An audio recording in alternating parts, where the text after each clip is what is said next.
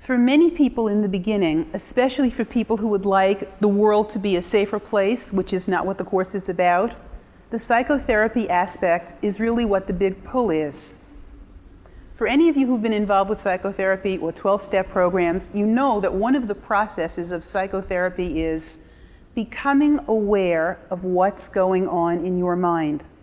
So the psychotherapy is beginning to notice what you're feeling, what you're thinking. It is a beginning to look at, with no judgment, what's going on in the busyness of your mind. And it's called spiritual psychotherapy because it's not about looking alone, it is about looking with an inner teacher. Now, that's an important course concept.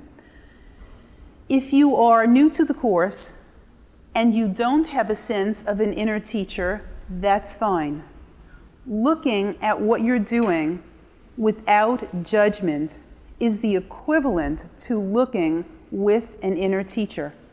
Because if you're looking with your own ego, you will be judging or criticizing or feeling elated about whatever it is that's going on.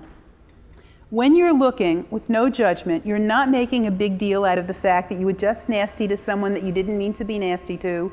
You're not making a big deal out of the fact that you're not doing something perfectly you are noticing that there's still something in me that has the need not to be at peace. And in the noticing, you're becoming very honest with yourself. And if you can do that with no judgment, it will of itself begin to disappear.